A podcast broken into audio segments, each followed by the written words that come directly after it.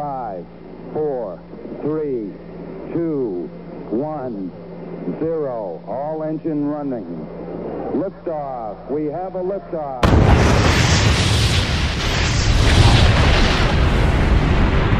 You're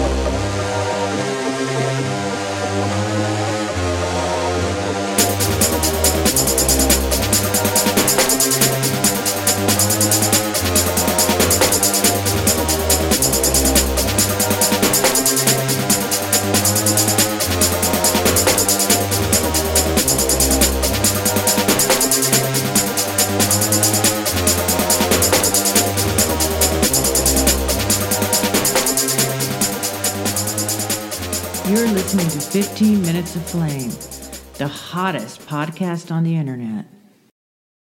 Hi. Eddie Rabbitt driving my life away. You know, I was scrambling around trying to figure out uh, what to play today, you know. Because I like to I like to have something that's a little theme oriented. So we've been on the rabbit thing this week. So I thought, why not Eddie Rabbitt? I couldn't think of any other good rabbit songs. I couldn't pull another White Rabbit out of my hat like yesterday. I mean, I mean, where do you go from White Rabbit? You go to Eddie Rabbitt, and then you go to uh, Roger Rabbit and Jessica Rabbit, who are behind me right now on the uh, green screen. Eddie Rabbitt kind of gets into a little bit of a rap thing there, doesn't he?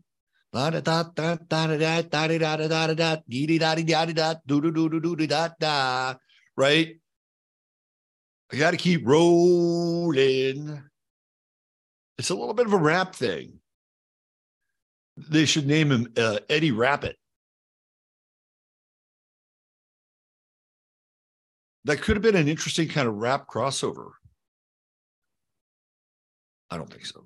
Although country country music has a begun to explore uh, hip hop now, country rap. Didn't um, uh, what's his name, Kid Rock, kind of start that whole kind of country rap thing?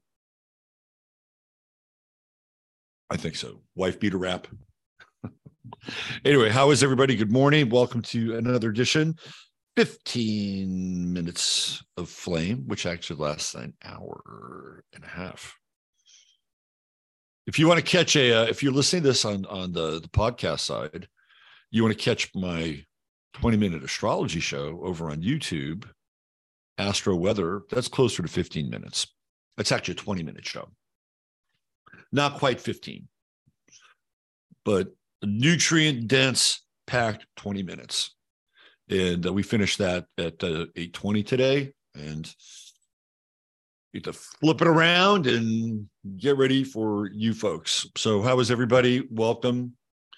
Uh, we're, we're going to get into Chattaria and do a, our our morning meet and greet in there.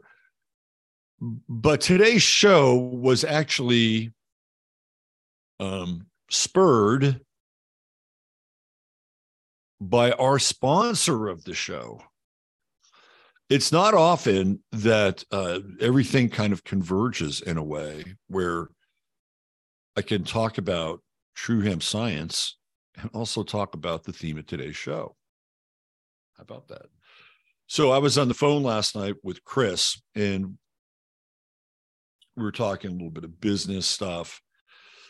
And then you know the conversation morphs into uh reality, right? Like, what is reality?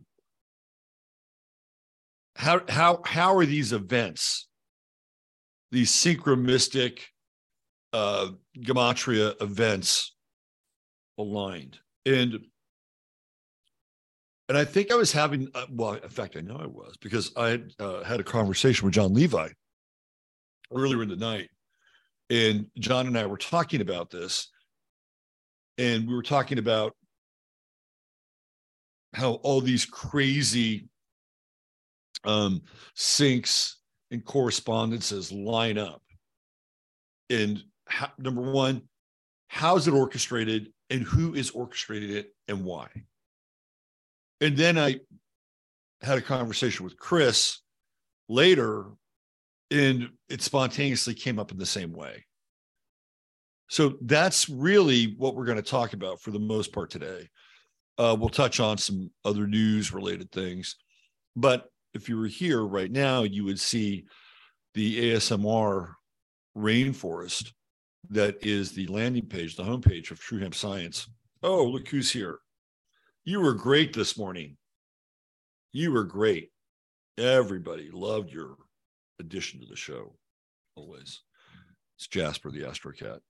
Uh, so, yeah, I was talking about uh, Chris and and kind of our conversation, and, and of course, I picked up the phone to talk to him about True Hemp Science, and um, you know the efficacy of the product. I, you know, had a few testimonials come through, and just you know super thumbs up. So we we're talking about that and some other things, and you know I can't speak highly enough about you know what he is doing here, and it's also interesting. I'm not sure how much I could reveal, but we talked about the numbering sequence a little bit with uh, some of the tinctures. So if you look at, I'll give you a visual here. Your Chris numbers his tinctures. Number 17, G41, 33, 19, Delphi 11, 81 full spectrum. And we talked a little bit about he, although he didn't really divulge too much, but he's actually um, dabbling in some of the numbers and trying to find some correspondence with the number and the potential of the CBD oil. I'm like, well, that's kind of interesting. And he's it, it's sort of a it's sort of a random generator process too. And I didn't really know that about the numbering system. You know, he doesn't name like um, you know, 33 the full spectrum CBD oil raw, which is the the heavy hitter, the 33. Well, that's kind of obvious, right? Because 33, we're going to talk about 33 today. Um, but some of the other numbers, it's like, well, where's that coming from? And and even even to some extent, Chris doesn't even really know, right? And that kind of gets into who's running the show. But it works.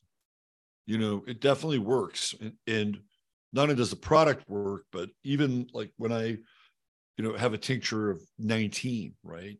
For me, 19 relates to uh, Hey 19, Steely Dan, but it also reminds me of the Paul, Paul Hardcastle song, 19, right? So numbers trigger things uh, in our memory, in our consciousness, and you know, they're they're interesting kinds of mnemonic devices. And and and Chris is working, I think, with the number in his mind corresponding to uh, what's going on inside that bottle. So just a little interesting side story about the whole the whole numbering thing. Instead of calling it 19, instead of calling 19 uh, morning bliss, right? It, it has a different frequency. And that's part of the numbering process too. The numbers have frequencies. So anyway, a little side story.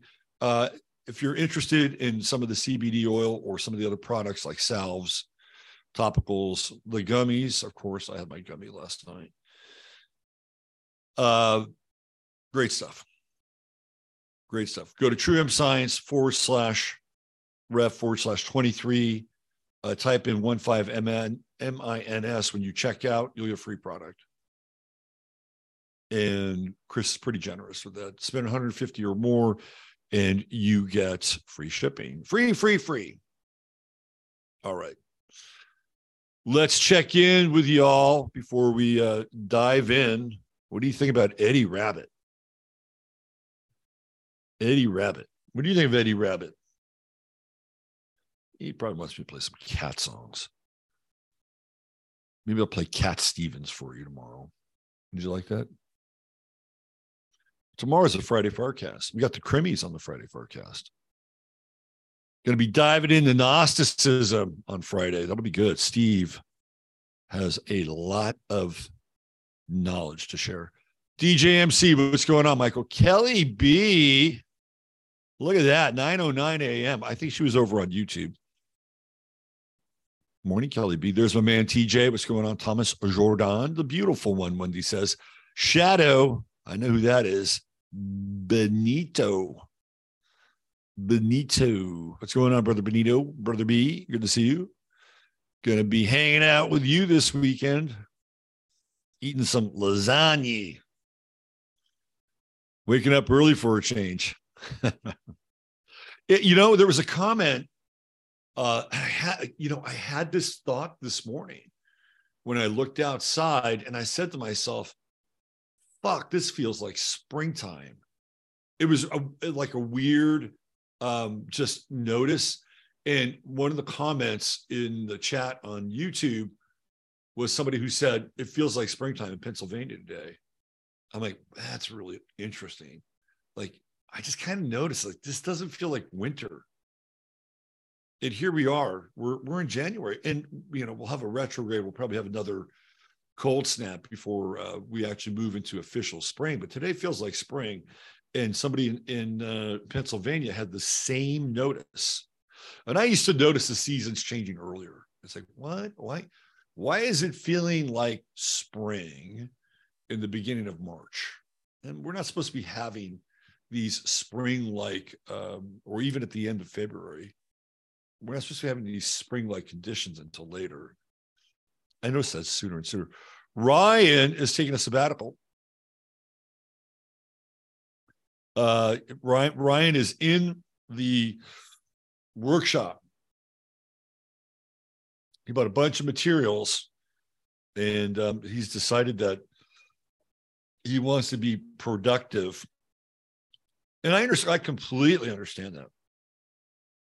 Because if you start listening to this and you're in the East Coast, you start at 10, 11 a.m. By the time we're done, it's going to be uh, what, uh, 1140 you're almost you're almost on lunch break so it it you know if you're putting your day on hold to listen to this on the east coast you're getting a bit of a late start i understand it. So ryan has dedicated himself and i support this 100% to uh, being productive and plying his craft and trade which he's very good at by the way. He's an excellent woodworker. Uh c. Pines checking in from snowpocalypse. This is not spring somewhere. Sea Pines Land. Cancer Moon one day before full. I'll be doing it after the show. Let's see who else. Hucklebuck, 411. What's going on, Huck? Cremo. Uh, let's see. oh, I love you, Christine. Hey, TJ, no small irony yesterday, even after uh, claiming to take astro advice and button my lip, I stepped in a big pile of what the fuck. It happens. It happens. Let's see who else we have. Queen Lisa's here. What's going on, Queen Lisa? Look at that. DJMC, great song. Loving. We got some Eddie Rabbitt love. What's going on, Bo? Good to see you. Here's my man Steve, Mr. Thor at the door. What's going on, brother? Leo Rising, 33. Good morning from Chile, Colorado. Good morning back at you. Uh, Joe Camel, whatever happened to Eddie Rabbitt? It's funny.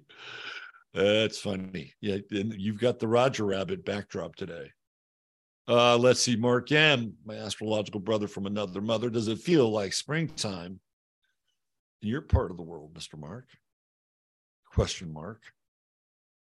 Let's see, who else do we have? Sony, the classy one, is here. Hi, Sony. Good to see you.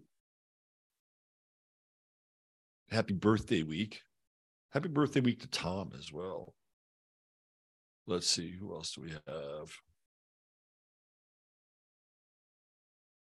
Uh, did you see the clip of Dr. Malone declaring all shots should stop? I don't know. Yeah, Robert Malone. I don't know. Yeah. I mean, I would feel a lot better about Robert Malone if he acknowledged his role as uh, one of the creators of mRNA and uh, the Zika virus and all this other bullshit that he never seems to acknowledge. Robert Malone is like the uh, Saul Paul of the of the truth movement, right? Of the vaccine truth movement. Like he saw the light on the road to Damascus, but he never acknowledges all the other shit that happened. He made a ton of money too. I mean, let's face it, Robert Malone was very well compensated for his research and his work. I just I just like a little bit of admission. And the other thing too is is he kind of stole the mass formation psychosis thing. Who, who, who was it? It was the, uh, the the French psychologist or Swiss psychologist who actually wrote the book. And Malone is the guy that hijacks it. I don't I don't really trust Robert Malone. He feels like the the Lin Wood of the vaccine movement in some ways. In fact, I might like Lin Wood a little bit more. What's going on, JJ? Good to see you. There's Chris and Steve. Morning Crimmies. We'll see you tomorrow. Round two Moon Dust and Gummies arrived yesterday. Very effective. Absolutely. Double B, Beth Berry, checking in. Good morning, Beth. Uh, let's see who else do we have. Clown World, been a clown. Absolutely. My word is being deleted. Sucks. I have nothing to do with that. That's the wonderful AI employed by Boxcast. Uh, Big Cat Ladies here, Julie Sunshine, triple three. I'm not censoring anybody. I'm not censoring. Uh, you know, I think, look, for all the benefits I get from Boxcast, which are a lot, it's really the service is really stable. We get our own chat. Look, I talked about some things that would would have got me kicked off of YouTube a long time ago. And and here that's not the case. So if we have to put up with a weird little AI in the chat as it sort of lines up with all this other stuff, I know it, it can be a bit challenging, but think of the benefit, the, the, the overall benefit here. Uh, let's see. Lots of love going in Ryan's direction. Gnosticism sounds good. We're gonna get into it. We're gonna we're gonna get into because the, the whole thing we were talking about, and this all started to to uh, surface when the Crimmies and I were, were converging on James Lindsay simultaneously, but without really planning it out. Right? It was it was one of the, it was one of those uh, you know kind of strange attraction moments where two particles are kind of operating independently and doing the same thing at the same time, but not being engaged with one another. And one of the things about James Lindsay, which is really great, is that there's nobody on the planet right now who can take extremely complex historical narratives uh, from people like Marx and Engels and Hegel and Antonio Gramsci and Paulo Freire and social emotional learning, the playbook for the woke, the blueprint uh, and, and and Lindsay can just take these huge subjects. And sometimes he'll take about three hours, and he'll have maybe three or four shows dedicated, like he did with Paulo Freire. But he takes these large, you know, tranches of information in you know these connected dots and networks, and he funnels them down into uh, really salient ideas and he really distills like these large kind of arcs of history and and and these programs that are injured. He's brilliant. Like james lindsay is brilliant when it comes to that. And then what lindsay has done is he's essentially fingered uh, marx and hegel as Gnostics, and that the whole idea behind Marxism is really literally the correction of the Sophia error, right? I mean, there's a lot more to it than that, but Lindsay always comes back to Gnosticism and basically says that it's a, a system that promotes communism, socialism, new age, uh, you know, all the things that we may or may not be directly or indirectly influenced by without even knowing it. The constant call of revolution, change, the, the, the radical reset of the relationship of the self to the, the collective, right? So he calls out, James Lindsay calls out Gnostics, like William Blake was a Gnostic. And he just he just lumps it all into one bucket. And Gnosticism bad. On the other side, he'll label Christianity bad. And James Lindsay's an atheist. So he's he's not going into either camp. Anyway, so we the Crimmies and I have talked about this. And Steve wants to come on, and Steve knows a lot about Gnosticism. So Steve wants to come on, and of course, Chris will be there too, and talk about you know, essentially how James Lindsay is missing certain key elements around Gnosticism. It's like he's stripping away certain things. And he Lindsay makes a very good case that there is a Gnostic pulse behind the you know the cultural march of the revolution, you know, the, the cultural march to the to the revolution right? He makes a compelling case, and there is some, but he strips away some of these other elements. So Steve uh, and Chris are going to come on the show on Friday and try to set the record straight on that. Looking forward to that. Uh, let's see, Timothy Hartful. That was me in spring. There you go. And now I recognize. Thanks, Timothy, for keeping the record straight.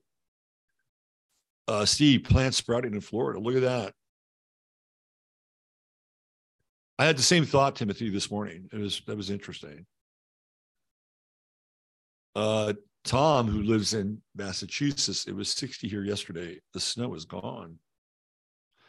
No one knows you, no one you know.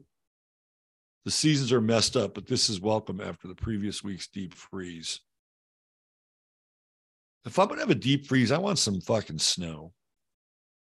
Like having a deep freeze without snow is just it's a ripoff in a lot of ways.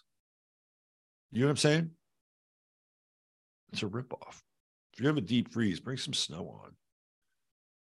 Uh, good for Ryan, living the quote from Marie Louise von Franz. Yes, he is. 20 degrees in the Rockies. Not spring there yet. Scrubbies is here. What's going on, Tamara? SJD, I just woke up, experienced heavy duty dream about Leo King. Oh, care to share?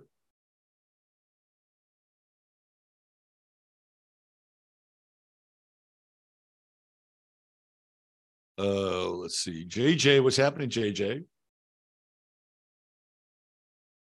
JJ.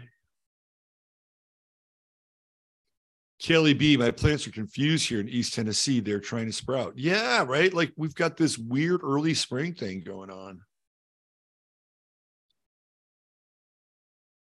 N O Y K N O Y K. I got I got a job interview next week on Wednesday, the day of Mercury and the hour of Mercury, hoping retrograde condition won't change things up. Any astro magic suggestions in Chartaria to mitigate? I'll let Chartaria handle that. Uh, Coyote, Lyle Coyote. What's going on, brother? Good to see you here. Censoring anybody. Yeah, I mean they over. I think Lynn they over. uh They overcorrect.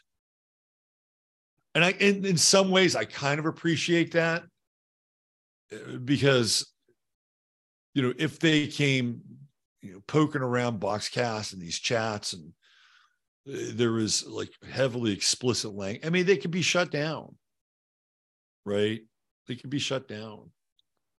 So I think they're uh, maybe uh, being a bit overprotective and erring on the side of caution, but it allows them to continue to. Uh, the other thing with Boxcast, I don't know if you guys have gone through their channel. They have a channel on on uh, Roku, and when you look at the most of the clientele for Boxcast, there are a lot of churches that use Boxcast because they stream uh, they stream their services. They stream their services live to, to, people that are not in the church. And I think a lot of churches really jumped on board Boxcast during COVID. And I don't think it has anything really to do with the censoring of the chat. It's just, it's a big part of their demographic and, and client base. Uh, Catherine Kramer's here, double K. What's going on, Catherine? let's see who else we have. Equa, Equicentric. SP Dimples checking in from jolly old England. I've got a buddy who works for uh, social services in England. He's got probably one of the hardest and weirdest jobs. Like he has to process these quote unquote migrants. And he knows like everything. He knows what's going on right? He knows what's happening. And now uh england has admitted to the replacement society. They've admitted it. And they're calling it a replenishing let's just love how they massage words it's the replenishment. Oh, we're going to replenish the, the, the drop in birth rate. It's the great replenishment. But it comes with a price, huge price. He sent me this uh, this link to this news story out of Ireland. Ireland is being flooded, absolutely flooded uh, with migrants. And there's this Irish dude who's like, you know, an activist and representing the migrants. And they're all staying in hotels. And he's making demands on the Irish government to provide a halal diet. If you don't know what a halal diet is, uh, it's when the animal, when they are are are slaughtered, for their meat, they're bled out. So all the blood is drained out of the animal. And then they're slaughtered and then the meat is processed. That is the basis of a halal diet. So they're demanding, yeah, we want a halal diet. The audacity, right? The audacity. The, it'd be like going to Kabul and demanding that you get uh, bangers and mash. Damn it, we want bangers and mash. And, and we want some fried tomato to go along with that, some grilled tomato. And if we don't get it, we're going to the UN.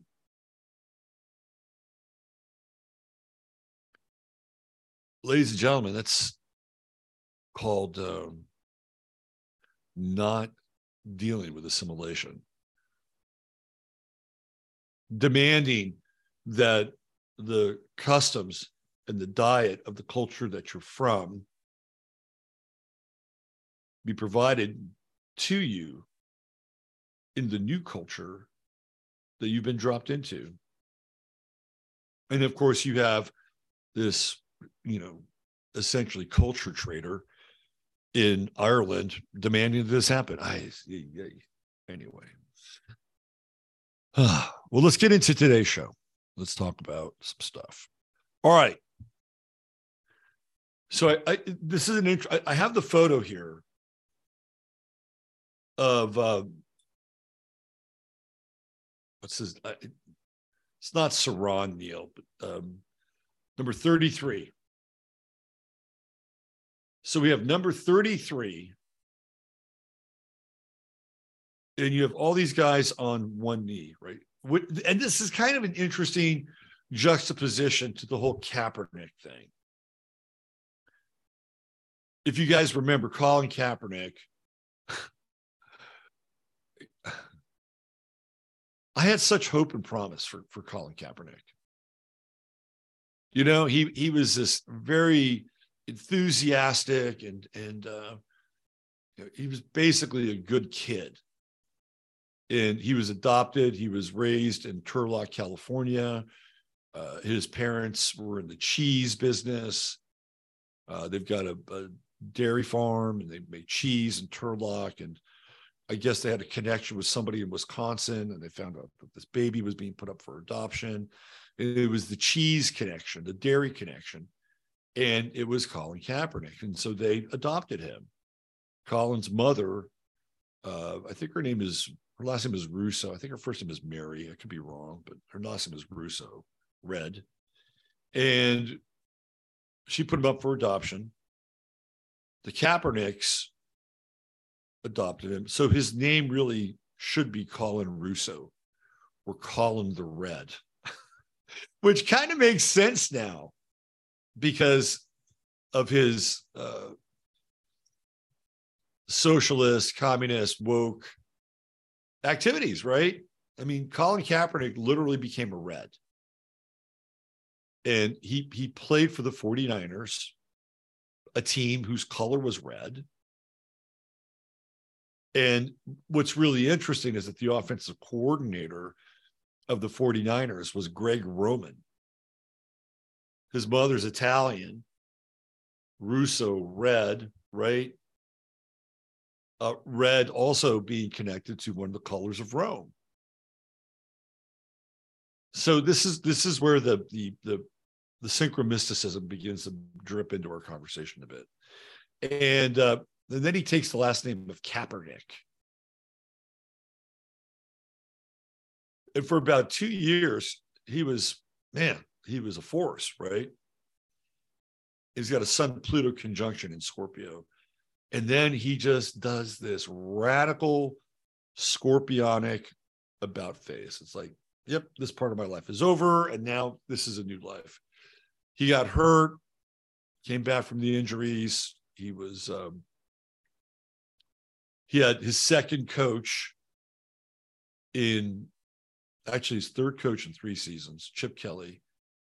But Colin was not fully healed and he wasn't fully engaged with the process. Everybody thought he would be a great quarterback in Chip Kelly's system, which is kind of based on read options and things like that. But during training camp, this guy Blaine Gabbert beat him out. So Colin Kaepernick was pouting. That's how the whole kneeling thing started. He was pouting on on the sidelines because he wasn't the starting quarterback. So when the national anthem, was sounded, Kaepernick was sitting on the bench. And like, well, this is a really big deal, right? Why is he doing this? So he had to come up with a reason. Well, I'm doing it out of protest. I'm I'm protesting police brutality. And then um, this guy who was a Navy SEAL said to him, Hey, you know, I really respect your right to protest, but maybe you could show some respect, right? It's the national anthem, and there's military associated with it, and people have relatives, sons, daughters, fathers, soldiers. Thank you for your service, right? I think it was Nate Boyer, and he said, uh, "Why don't you take a knee?" That's respectful. You know you're you're voicing your protest but you're doing it in a respectful way. So he started taking a knee. That's how it all started. He was just sitting on the bench because he was he was pissy because he wasn't starting. And then it turned into this political movement. Which is really weird. So now we have these guys who are kneeling but they're not kneeling for police brutality or they're not kneeling for uh, George Floyd or Breonna Taylor, they're kneeling in prayer because their teammate is fallen, right? So we've done this 180. It's like we're in a we're in a different part of the universe now with the whole kneeling thing. But then you have number 33, who is not kneeling, and yet his last name is Neal. Okay, like what the fuck is going on here? Then you have all these other correspondences. You have uh, the guy that Damar Hamlin is tackling. It's T. Higgins. And T. Higgins is number 85. And the last guy that died in an NFL game was Chuck Hughes, who played wide receiver, whose number was also 85. And Damar Hamlin fell uh, in Cincinnati at the Bengals stadium. Chuck Hughes was a Detroit Lion.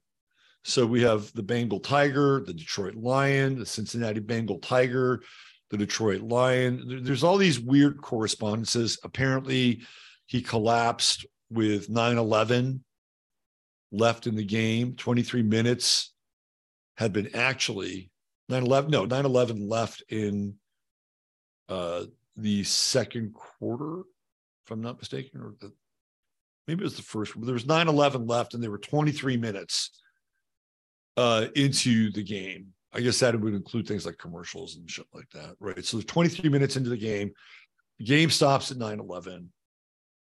It happens on the second day. He's number three. So you get the 23. And then you get Neal, who's not kneeling. And then you get Hamlin, who is three. So you get three, three, three. And there's there's all this other gematria that's associated with this thing. And then when you line it up, it gets crazy, right? It gets totally crazy.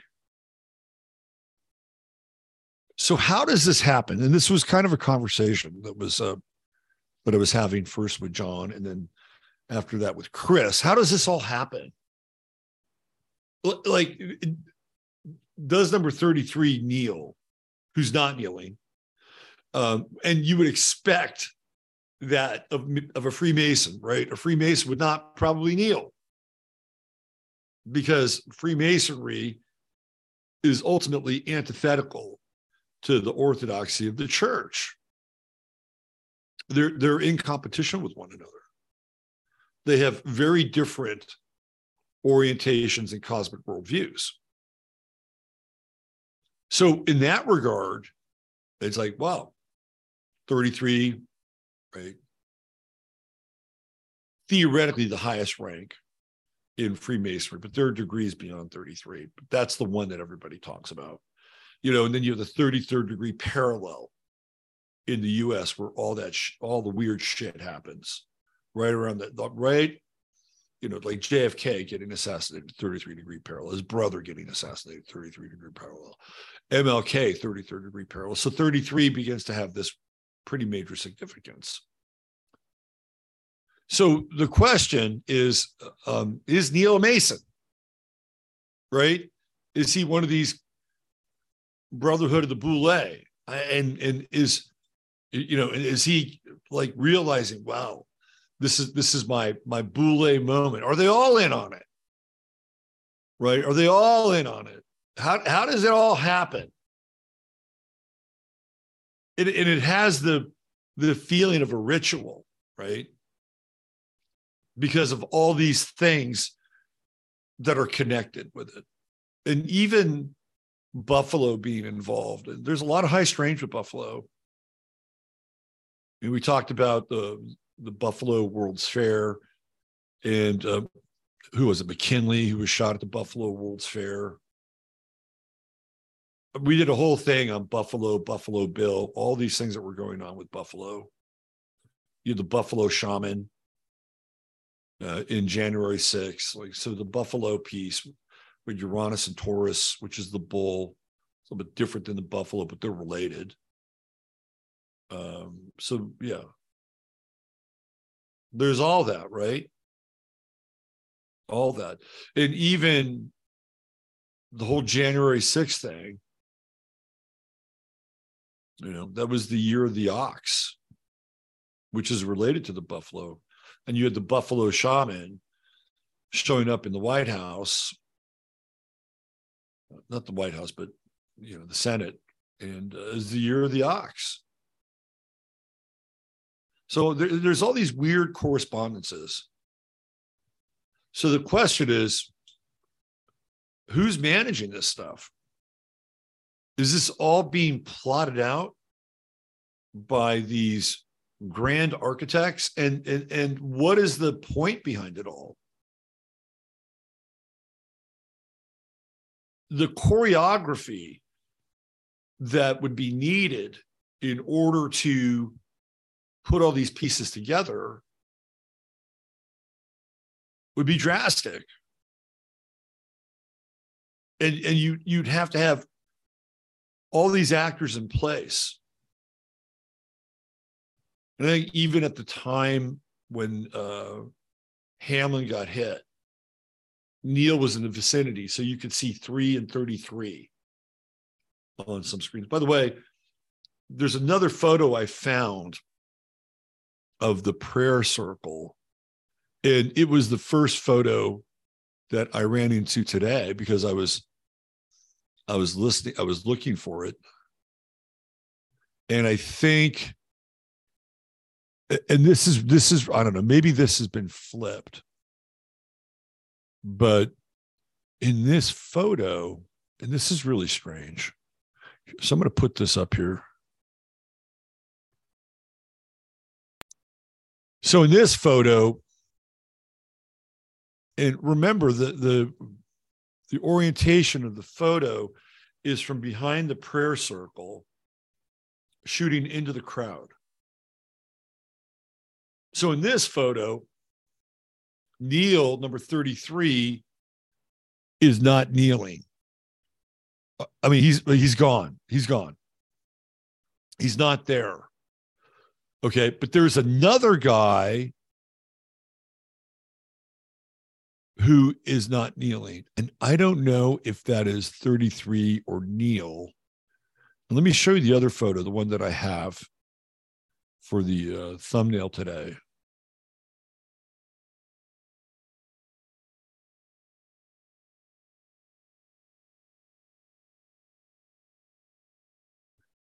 And let me just, I just want to orient here. Let me go in here. Give me one sec. I'm trying to match up some of these people in the stands. Trying to see the numbers match in the stands. Okay, so this is a different set of numbers. And they're so they're actually getting the perspective from the other side. Let me see this. Hold on.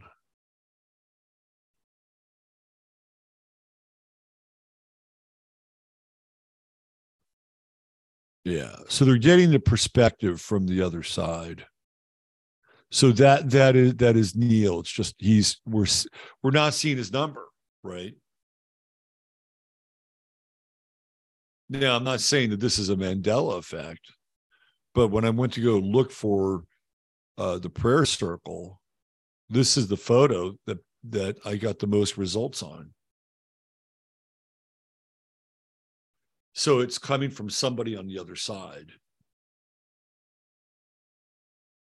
Interesting.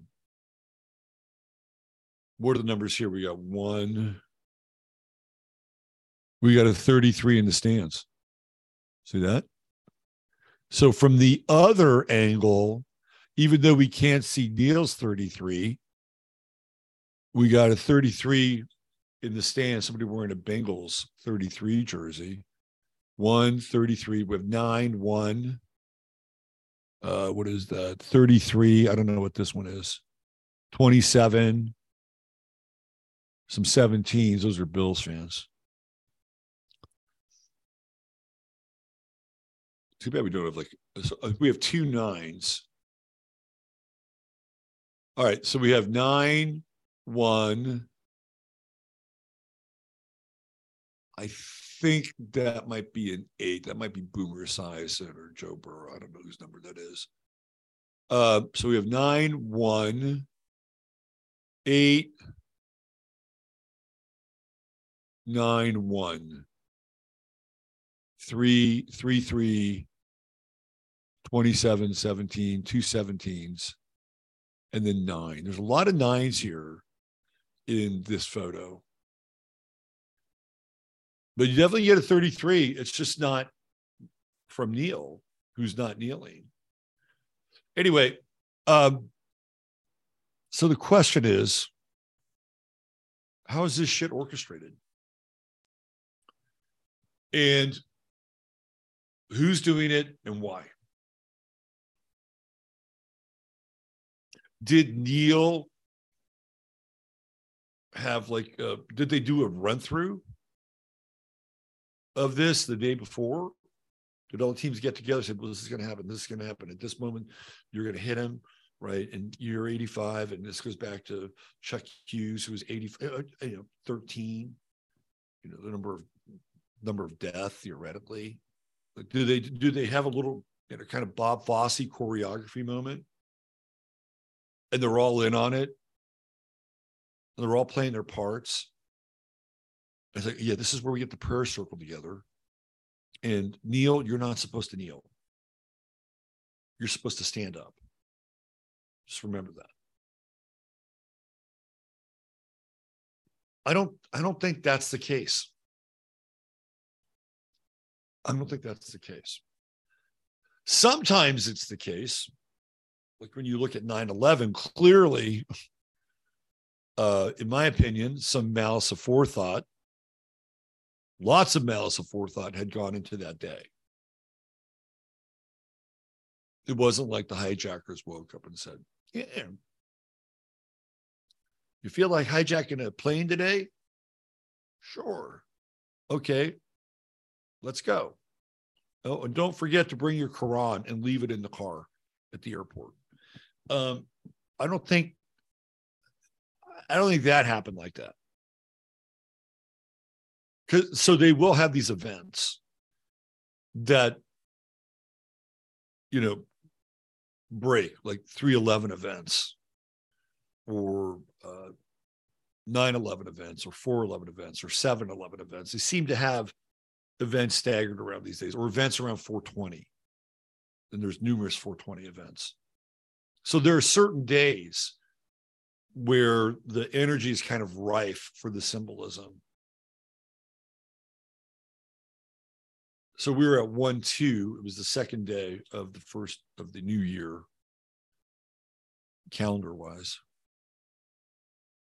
And I haven't gone back and looked at, you know, historically what's happened on one two, but it's not like it's one of those days that um oh one two.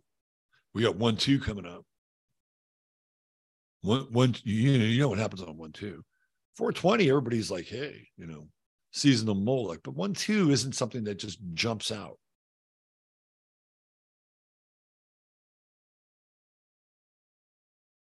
So the consensus last night was that this is something that's AI driven, right? Like there's something going on that can't be really orchestrated. Now you can factor in like whatever was going on with Damar Hamlin. And the other weird thing too, right, is that there was this other guy who, and I talked about this yesterday, defensive lineman, former defensive lineman for the Jacksonville Jaguars. Think about that for a second. You had a former Jaguar you had T. Higgins, a Bengal, and then you had Chuck Hughes who played for the Lions. So now you got you have the only thing you're missing is a Panther, which is the other uh, big cat in the NFL. And I think maybe I think that lineman might have even played for the Panthers. He might play for the Jaguars and the Panthers. In which case you've you've got your you've got your zoo intact, right? So, but that guy dies he dies on the same day that uh, Damar Hamlin has to be resuscitated. Now, how how do you script that out?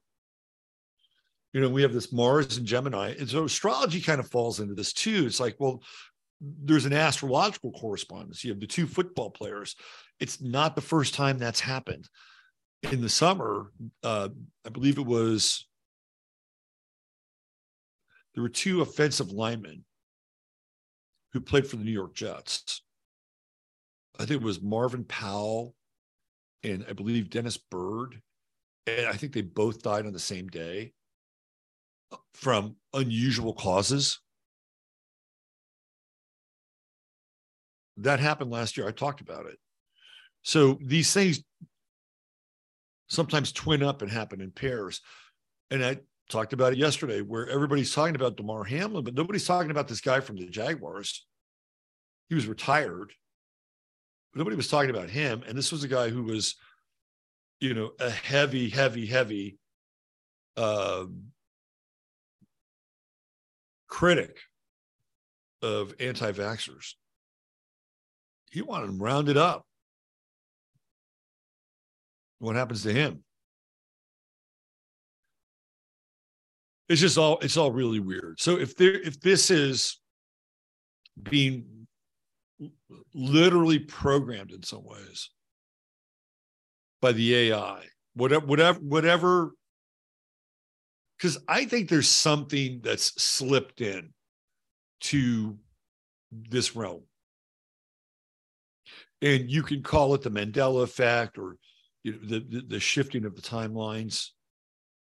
Something has slipped in. And it feels like that that something is beginning to orchestrate things in a certain way. You know, there was that movie uh, Knowing with Nicolas Cage where he's doing all these calculations and doing all this shit. And he's able to predict events, right?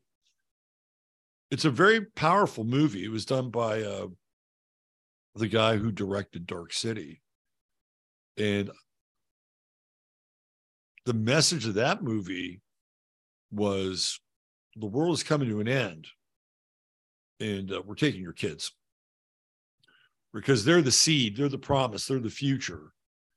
They're untainted. You're tainted.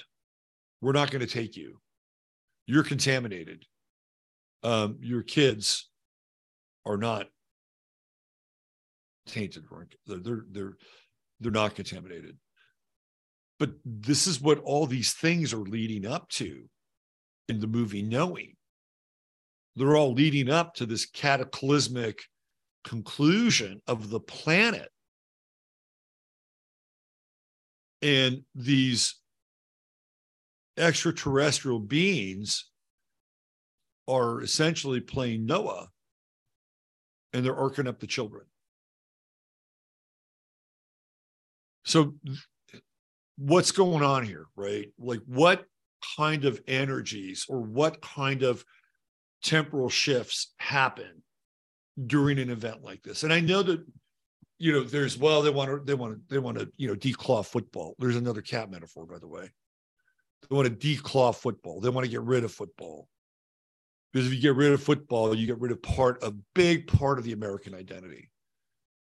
So there's an argument to be made on that level. But then you know what's beyond that?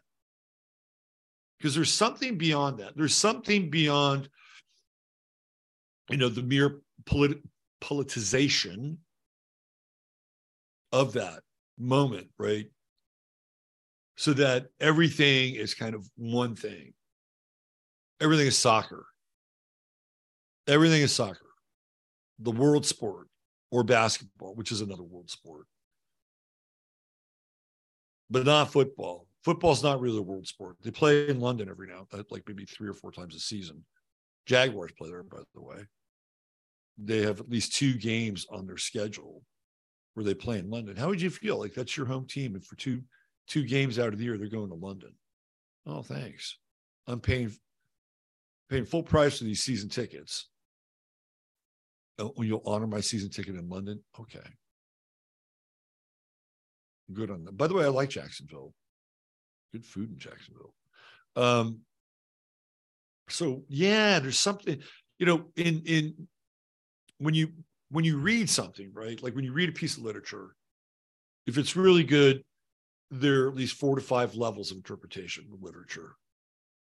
So when we have these events, why would it be any different? Why why would we not have four or five levels of interpretation for an event? One being a political level, a social level, you know, um, an emotional level, because a very emotional event. Socially, everybody's connected in. Political, people willing to exploit that moment for whatever political um, leverage they can get out of it. But then what about the deeper levels of that? They're there, right? They're there. And, you know, how do they connect up with, you know, these ongoing, let's just call them rituals? How do they connect up and what is the purpose? Well, if you have and this is aside from the three and the 33 and you know all these other things right? If you have a moment like that and you've got and i talked about this the other day millions of people praying.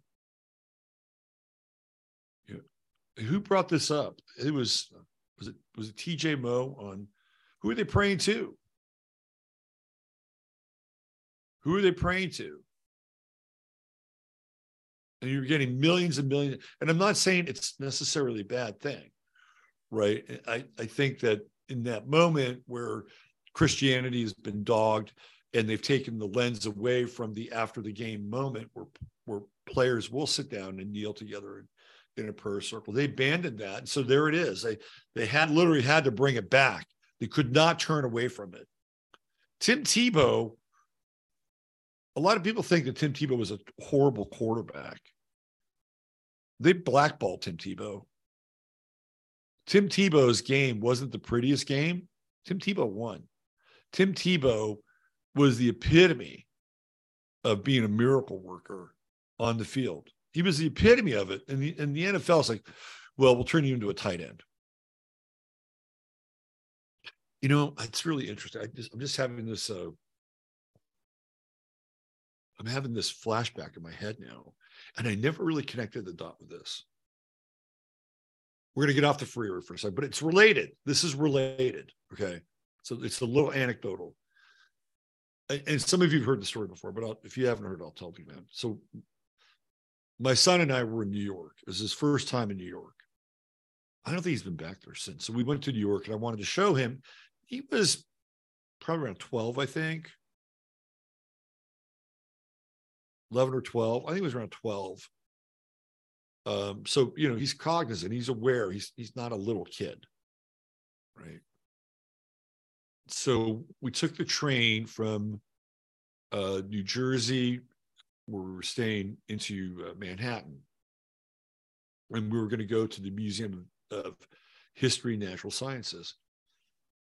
And we'd gone to a sporting goods store, I think the day before or a couple days before, uh, it was um, I forget the name of the store, Modell's, and we went over to the uh, the clearance rack, and Tim Tebow had a brief stint as a New York Jet. He wasn't a Jet anymore, and his his jersey was like three quarters off, right? And it's you know it's one of these legit, really nice football jerseys my kid looks good in green. So I thought, okay, I'll get you this. Right. So we went into uh, New York, we got off the train, we got the subway, and he's wearing a Tim Tebow jersey. And that's identifiable. It says Tebow in the back. So we got off, we had some pizza, we got back on the train, and we headed to the Museum of Natural History and Sciences. And it was so crowded. It was it was just like a a cattle car, and, and you know, he's 12 years old. So yeah, I'm not I'm not thinking about holding my 12 year old kid's hand. Like he's he's old enough to walk out with me, right? Well, it's so crowded that he gets lost in the crush and the subway doors closed and I'm looking around for him and he's not there. Talk about a fucking freak out parent moment.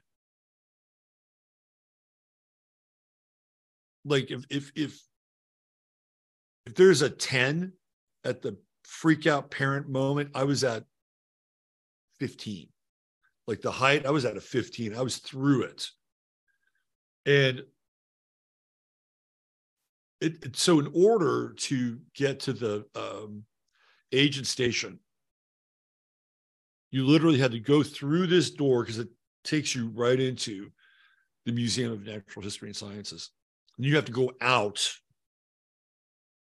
and you have to hit street level and i hadn't run that fast in years and i and i got to the station agent and i told her what happened train's headed uptown right i'm like oh fuck. this is bad. So I told the station agent he's wearing a Tim Tebow jersey, hoping that would help. And the weird part, right, is I started off and I went in there and I was definitely on the panic side.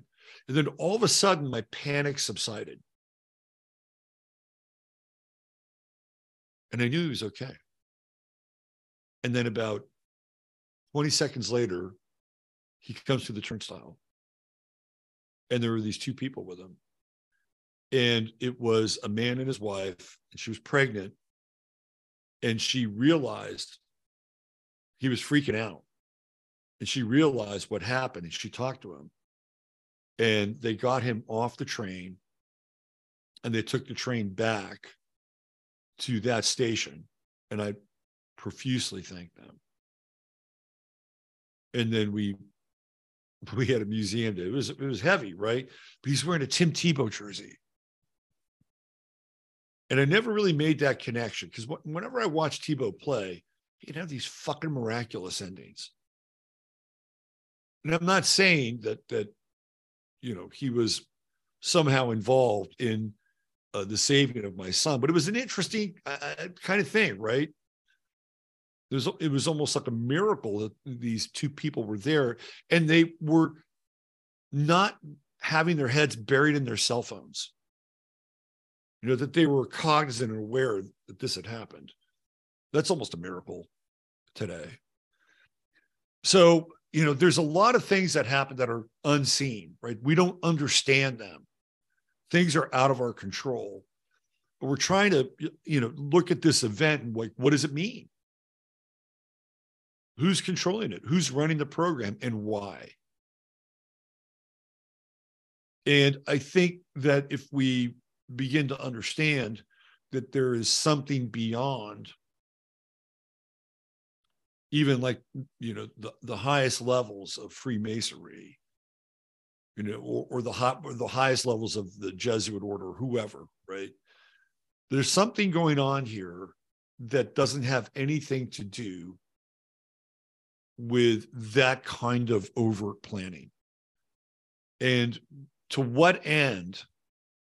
I think we're still in the process of understanding. I think this is the big decode. And I know there are other people that talk about some of this stuff, but I think this is the big decode. Like, what is going on? Why are these things happening? How are they being able to line up with such a high degree of correspondence What's it all leading to? Um, there was there was this guy. What was his name?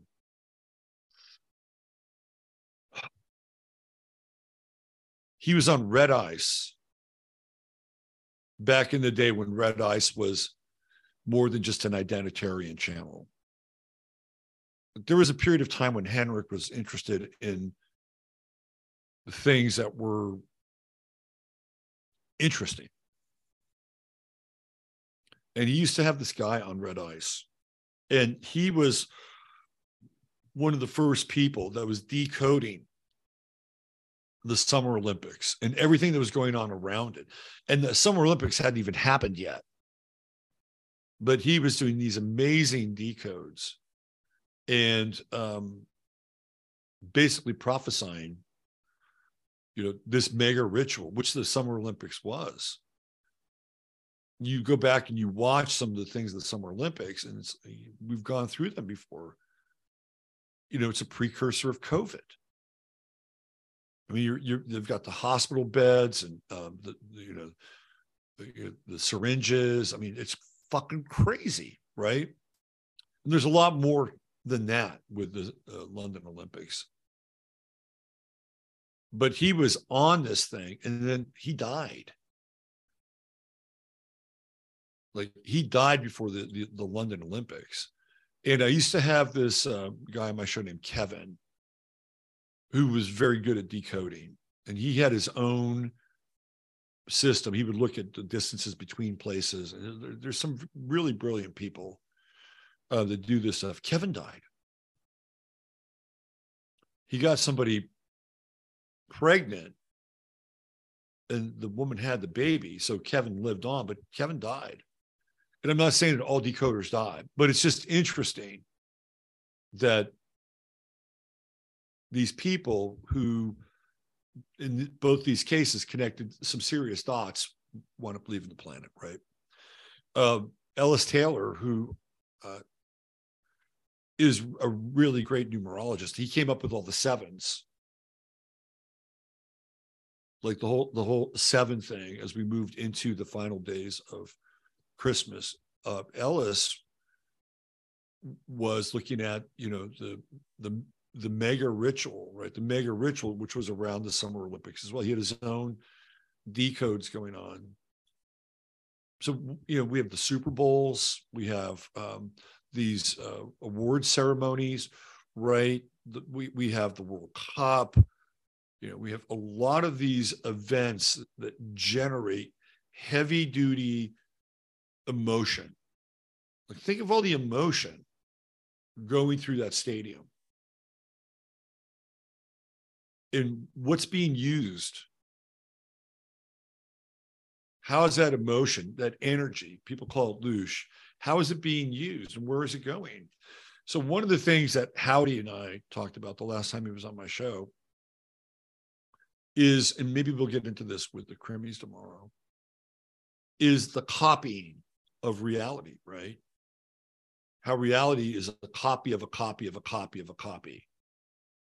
And that the rituals, this is something Chris and I talked about, that the rituals, like what happened in, in Cincinnati, on Monday night that the energy of the rituals that are infused with the, the public's perception and attention is being funneled off to create something else. You know, to create a copy of the world or another version of the world. Like th- uh, this is like one of the precepts of Gnosticism. Somebody's calling me so this could be a part of the answer as to what's behind these things what's fueling them what's driving them and what are they trying to tell us and, and i and and i think we have to we have to ask questions. Because a lot of the, a lot of times you'll see things come up 666 333 right 33 and automatically people's heads kind of go into the symbolic ghetto. Well i know what that means and i know what that means. That's the antichrist you know da, da, da, da, da, da. maybe we need to start asking different questions. And not immediately ascribing a meaning and value to it but why why is this happening? Why is this happening and who's behind it? The how, I don't I don't have an answer for the how. You know, did they just automatically, you know, hit Damar Hamlin with some kind of frequency so that um, his heart would stop, which is essentially what happened.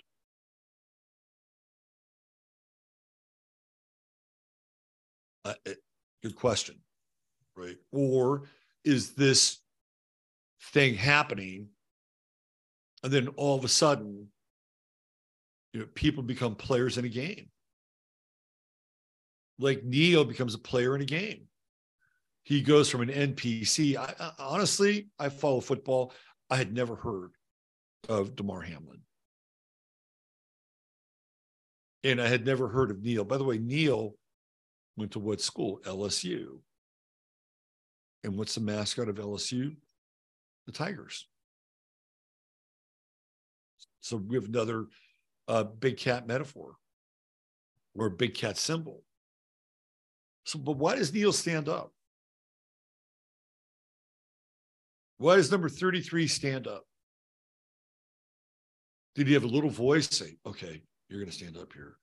Or did he go from being an NPC to a character in the play?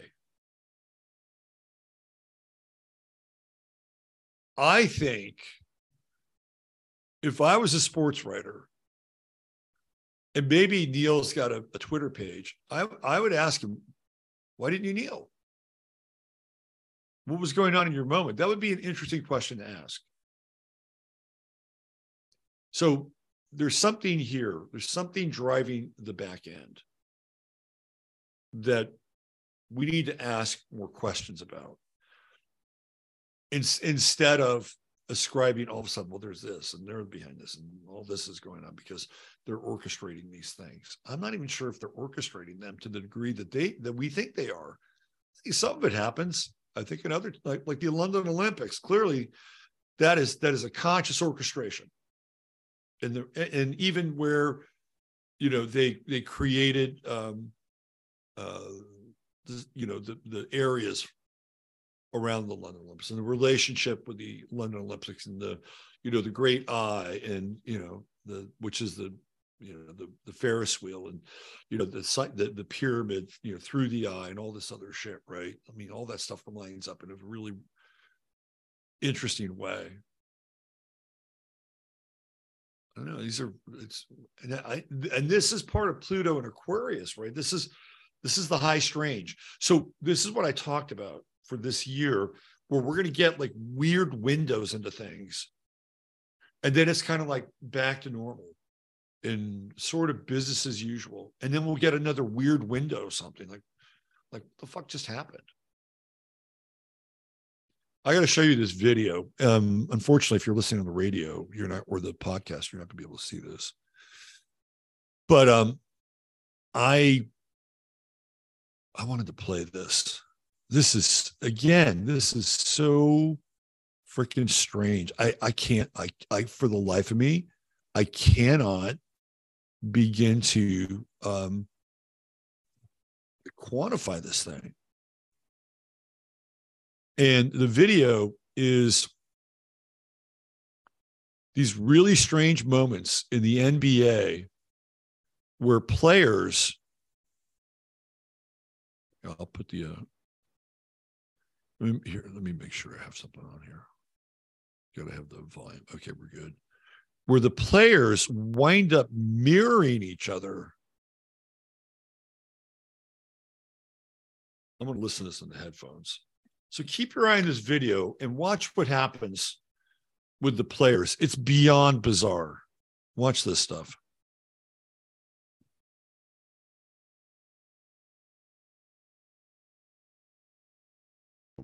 where there is like you'll see people doing the same thing.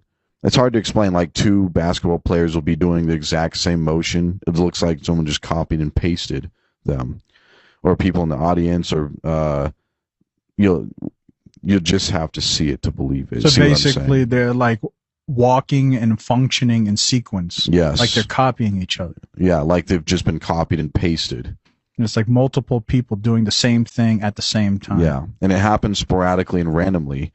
Um, it's kind of weird. It looks weird. Like two people will look this way or something, or like two people will do the same hand gesture at the same exact time, but in two different spots on the camera. It's kind of weird. There's a matrix glitch in the NBA.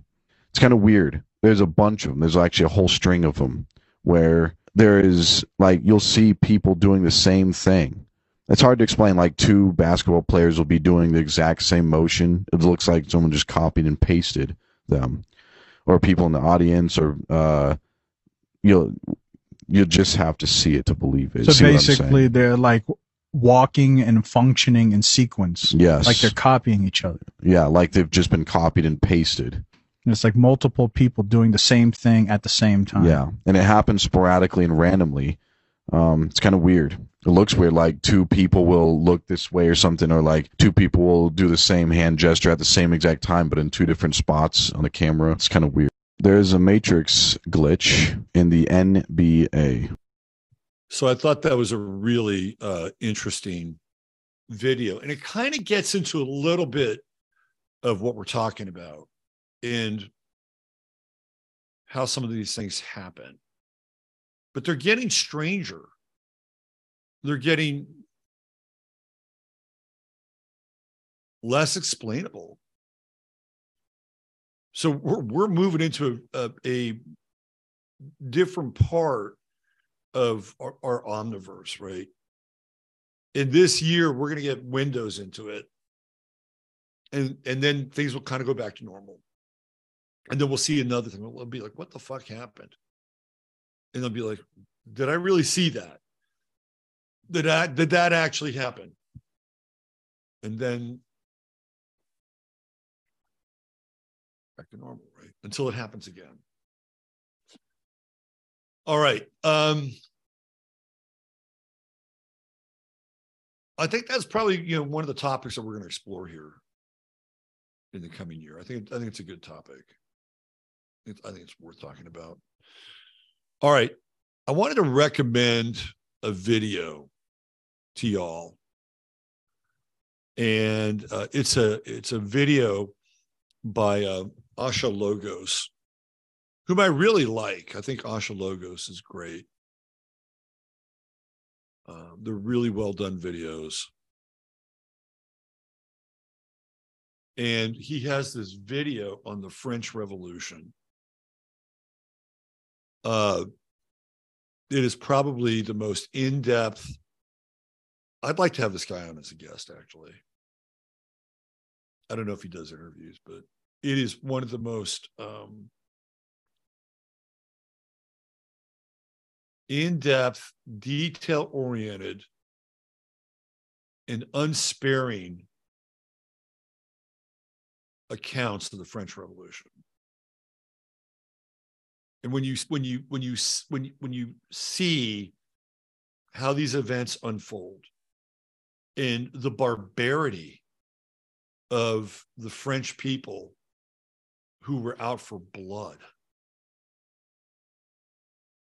it's it's shocking. And what's interesting here, let me go into the visual. What's interesting is um, it's the same kind of energy that was on display during the French Rev- uh, the, the Bolshevik Revolution. So this is um, Asha Logos's page, right? The French Revolution, blood in the streets of Paris. It's incredibly well done.